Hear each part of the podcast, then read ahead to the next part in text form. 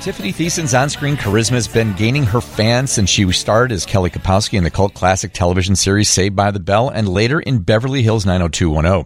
Her debut cookbook, Pull Up a Chair, skillfully translated her talent for cooking and warm hospitality to bring people together. Today, she's the host of MTV's hit series Deliciousness. Her new book is Here We Go Again Recipes and Inspiration to Level Up Your Leftovers. And Tiffani joins us on this Thanksgiving morning. Happy Thanksgiving to you. Happy Thanksgiving to you. What, what, what does the family have planned today? Oh gosh, lots of cooking and eating, right? I hope so. I hope so. I hope so. Okay, so this book, uh, and I love this book because uh, Yeah. my kids live with me. There's leftovers everywhere. We all have them. They're piling up in the fridge. Yeah. And but this book and and your other cookbook too was inspired by your mom and growing up and her being creative in the kitchen, right? Correct. Yes. I mean, my my initial love of cooking and all that came from my mother, my grandmother, my aunt, all of them. Um, and this new book, here we go again, was really kind of um, it kind of was created by sort of two ideas together, and and it and it really started at the beginning of the pandemic when I think a lot of us were questionable and scared to go to the grocery store so we were a little more forced i think to to look at what we had in the fridge and the pantry longer than we normally do. And um and so that idea made me really think like you know this is kind of how i was raised not because of you know a pandemic or germs or whatever. It was more because of a budget. It really gave me the idea that i've never seen a cookbook sort of really honing in on leftovers. Um, and I think some people love leftovers, leftovers like I do. And then there's some people like my husband who despise them. and so I wanted to really kind of show people that there's really, you can, you can put a little breath of fresh air into leftovers if you look at them a, a slightly differently. And, and that's kind of what I wanted to do with this book. Thanksgiving is probably the most gluttonous of meals. So you've always, there's just tons of leftovers. You know, I usually have, you know, like uh, Ziploc containers to, to give to people when they go home, but I love my Thanksgiving leftovers. I love the turkey and Me repurpose. too. It's one of my favorite holidays because of the leftover food, for sure. Yeah. So talk to folks a little bit when you think about turkey, the sides, how to stretch some of those. Yeah. Well, I, I also have in the book um, a whole entire chapter dedicated to holidays. So not just Thanksgiving and Christmas. Um, there's Easter, there's Hanukkah, there's, you know, uh, I mean, there's everything. There's New Year's. Um, I wanted people to kind of look at the holidays as being those days that generally have more food, of course, Yeah. you know, and giving them sort of new ideas of what they can do with it afterwards. And Thanksgiving, of course, is the king of holidays with food, right? And so there to me there's a plethora of ideas. Um, there's a couple of them that i have in my in my um, in my in my cookbook uh, here we go again. One is one that we've been doing for years and it's shepherd's pie and it's made with so many different leftovers from turkey to the green beans or you can do it with peas. You mashed potatoes the gravy like all of it can All be put it. and made into a shepherd's pie that is absolutely divine. And what's great about shepherd's pie is you can freeze it. That's true. That's very true. And, and create some portions for the rest of the winter. Absolutely and then i have another one that i make with um, cranberry sauce and it's a cocktail Oh, oh, really? It's super, super fun. And then also, not in the book, but you can also go on my blog to look at it. I make savory waffles out of stuffing, and it is truly Wow. the best thing for the next morning after Thanksgiving. Okay. Having savory waffles with a little bit of turkey and a nice fried egg on top for breakfast. Uh, it's stellar. But this book and, and your other cookbook too was inspired by your mom and growing up and her being creative in the kitchen, right? Correct. Yes. I mean, my my initial love of cooking and all that came from my mother, my grandmother, my aunt, all of them. Um, and this new book, here we go again, was really kind of um, it kind of was created by sort of two ideas together, and and it and it really started at the beginning of the pandemic when I think a lot of us were questionable and scared to go to the grocery store. So we were a little more forced i think to to look at what we had in the fridge and the pantry longer than we normally do.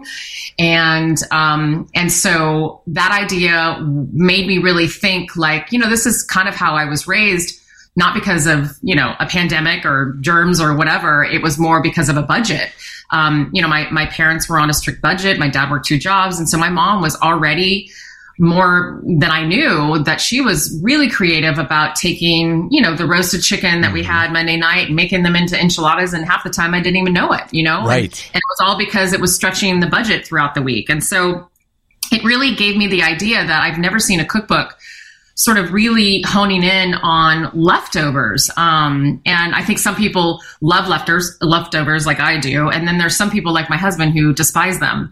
and so I wanted to really kind of show people that there's really, you can, you can put a little breath of fresh air into leftovers if you look at them a, a, slightly differently and, and that's kind of what i wanted to do with this book it's funny you say that because i feel the same way like i when i tell my kids that this is left over from two days ago, they lose interest completely. So I've just Isn't learned not funny? to tell them. yeah, I stopped. Oh, believe me, I'm right. I'm right with you. I stopped telling everybody in my house. I love that. I love that. And you know what? It's it's the old saying. You know, sometimes not knowing the information is good for you. you, you know, I am recently gluten free, and so I would tell them I'm using gluten free pasta. I'm lo- using a gluten free crust, or or for for pizza or whatever. And they would have comments, wouldn't they? Of course they would. Of course they would. Yeah. And then I just stopped. I just stopped telling them. And I will tell you, there's some things that taste great, and there's some things that don't. So yeah. they, they'll yeah. look at me like, Okay. Uh, this... you're trying to fool me, Dad. yeah, exactly, exactly.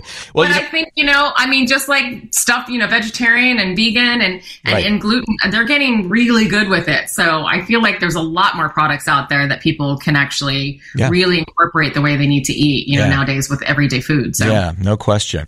I heard you talk about the book before I let you go with with Mario Lopez. I I just love it. I think fans love too when you still embrace and hang out with those folks from that first show.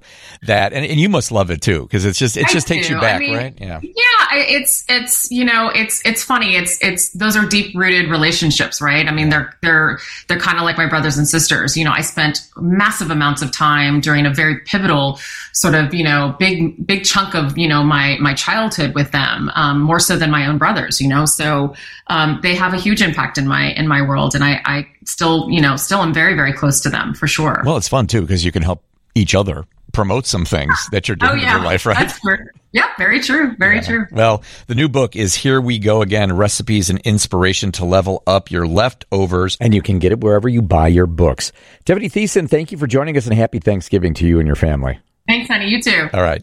Well, whether you're roasting your turkey, deep frying it, smoking it, or grilling it, grill your Thanksgiving turkey is a thing. It's a great way to get a beautifully brown bird full of amazing flavor. And to talk about that and some sides you can make on the grill as well as Kevin Kolman, Weber's Grill Ambassador. How you doing, buddy? Happy Thanksgiving.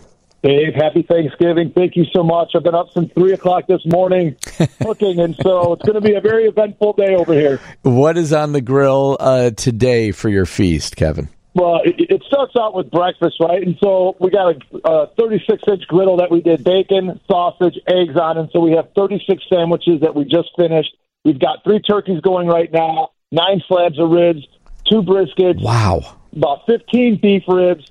And that's just the first wave. And then we're going to put another four turkeys on. My turkey's 40 pounds. Uh, and then we're going to have some sides on there. Yeah. And uh, it's going to be a fantastic day. How many people you having? We're, we're going to be hosting 40, so a rather large number. Okay. I'll take a doggy bag tomorrow. I'll come by and, and grab Not a little. if there's anything left. We'll have extras for you. okay, all right. Well, grilling your turkey is a great alternative to putting it in the oven. How long does it typically take to put a turkey on the grill? So if you're focusing on 350 degrees or 375, it's about 11 to 13 minutes per pound. If we cook a little bit slower, a little bit low and slow, but not like smoking temperature 225 to 275 because the skin doesn't render, that fat doesn't render, and so the skin doesn't get crispy. So I usually go about 300 to 325, and that's about 15 to 18 minutes per pound. Wow. Okay. Do you want to use wood chips in there? Like, what are you what are you using to get this thing sure, going? I mean, if you well, the, the, the cool thing is I'm using a Weber SmokeFire, and it has the Weber Connect uh, technology built into it. And so I'm actually monitoring my turkeys right now as we're talking. And so it makes your life a little bit easier. That's a pellet grill. But if you have a gas grill, you can use wood chips in there to get that nice smoked flavor. You, you have a, a charcoal grill like some have, chips on the top, or you can use wood chunks, which take a little bit longer to combust, which will give you a little bit more of a mellow smoke flavor. Sometimes with the chips, they can flash extremely quickly, and it darkens the outside of the bird, and it gives a little bit of a harsh smoke flavor. And so managing those two things, if you're going to be using them, is important because you want the best results. Um, I know you prefer to put the stuffing on the grill and not in the turkey, but you do put other veggies and seasonings into the turkey, right? Yeah, absolutely. And so you're, you're correct about not putting the stuffing inside the cavity because it forces the turkey to cook longer. And so the breast meat has a higher rate of drying out, which you don't want to have happen. And so we put our stuffing right off to the side. But like you said, I put apples, I put some onions in there, a little bit of celery. I'll put a beer in there just for some aroma to come off of that, and it just it just ends up coming out perfect, and it gives a nice moist flavor, or it gives a nice moist texture to that meat and extra flavor. Do you take the label off the beer bottle before you put it in there? Absolutely do, and I have to make sure. You know, quality testing is important, and so I just, you know, you got to make sure the beer isn't spoiled. So I'll have a little of myself, and then I'll give the rest to my friend that's getting cooked. Nice, I like that. What do you do for stuffing? So we do a chorizo cornbread stuffing, uh, which is awesome. We also do, in honor of George Stephen, who started Weber, he was a huge Bears fan, and so if the Bears won, he would take his RV to White Castle, and so we do the White Castle stuffing, and then we do a traditional stuffing. So we're running three of them today. I do a meat stuffing, and it was always my great grandmother's recipe, but it was uh, the turkey liver. It was pork shoulder because it's obviously very fatty. Um, Yep. with the bread, the mushrooms, and everything else. But I'm a, I think you know once you grow up with something um, in tradition, you kind of stick with it, don't you? But you're creative about it. Yeah, I think. I mean, we have a lot of those traditions. My mom has specific things that she cooks. My sister has specific things. I have the specific things that we cook, and part of that is that stuffing where she has a traditional one that she does. Um, the chorizo cornbread stuffing. It was one of those things. Now it's become a staple. We started that about 20 years ago. Same thing with the the White Castle stuffing, and so that's the. I think the fun part is now, like we have my nephew was cooking, my stepson was cooking. They got their turkeys already finished and done, and so now we're trying to incorporate more of the family into the process so they can learn. And so eventually, I can get to a managerial role and be be able to supervise as opposed to being the one that's doing it all. Now, smoking is easier than I think most people think. Brining, when you when you grill or smoke, you lose about twenty percent of the weight, but brining adds that back in, doesn't it? Yeah, that's. I mean, you bring a fantastic point there. That's where brining does a couple things. And so you get salt that penetrates into the meat, which is going to give the meat more flavor. You're also going to get moisture back into the bird. And so if you're cooking a 20 pound turkey, you lose about 20 to 30 percent of that when you're cooking. Brine will increase that weight, and so you're right back to where the turkey was when you first bought it. Except for now, you're going to have more flavor, and that's where you know you could put extra things into your brine. You could put your beer, you could put cloves, garlic, you could put honey, you can put sugars, all these things that are going to give an aromatic flavor to your turkey, and, and it adds to it. But the salt and the, the the brine is one of the most important processes. What about some of the sides on the grill? You do a lot of that. You do everything on the grill, but what are some of the sides you're uh, you're throwing on today? So we're doing a green chili mac. We have green bean casserole. We do a creamed corn, which is pretty fantastic. The chorizo cornbread stuffing. We have scalloped potatoes that we are going to do on there. My fiance does a great job of those. Are an absolute to die for. Almost, almost. I would say better than the steakhouse. Uh, and then we have some desserts that we're going to be doing before we play bingo. And so we, we try to make sure every portion of the meal has something to do with an interaction with the barbecue. Did I hear fiance? You, you, well, not yet. Hopefully, she's not listening because that should be coming later today. I'm just That's here nor there. just checking you. Just checking you. Okay. What about what about apple pie? I know you do a great brown bag apple pie on the grill, and folks have to know like using your grill is is really like using your oven. Absolutely. You bring. We we talk about this a lot. The brown paper bag is one of the biggest barbecue hacks that you can do, and so you're always getting, you know, Trader Joe's or at Mariano's or whatever. They have brown bags. You take that, put your pie in there, bake it inside of there. The crust comes out absolutely legendary. The moisture stays in there. It's it's one of the perfect hacks for doing the best pies. That's cool. Now, uh, I've got uh, about a minute left. People are thinking, of course, about gift giving right now. Grills make a great gift, but so do the accessories, right? From Weber. Absolutely. I mean, right now, like I said, we're, we're cooking on griddles. Griddles, if you check check Weber's website, they are on sale. The 36 inches, eighty dollars off. The 30 inches, thirty dollars off. Accessories are a huge thing, especially for stocking stuffers. The Weber Connect tools. Dads can always use a new grill brush. The girl can always use a new grill brush. Spatulas. And the cool thing is when you go to Weber, especially now around the holidays, they have specific things throughout the year that they launch. And so it's a great time to check out Weber.com, check for all the great things for holiday gifts, and make your life a little bit easier and uh, get dad exactly or your family exactly what they want. I love it. Kevin Kolman, Weber Grill. Happy Thanksgiving to you and your family, buddy, and we'll see you soon. Dave, thanks again for having us on. Happy Thanksgiving to everybody out there, especially the first responders, police, and fire that are keeping us safe and are working on a day like today, and the nurses and doctors too. They're taking care of people. Ditto to that. Thanks, brother. Thank you.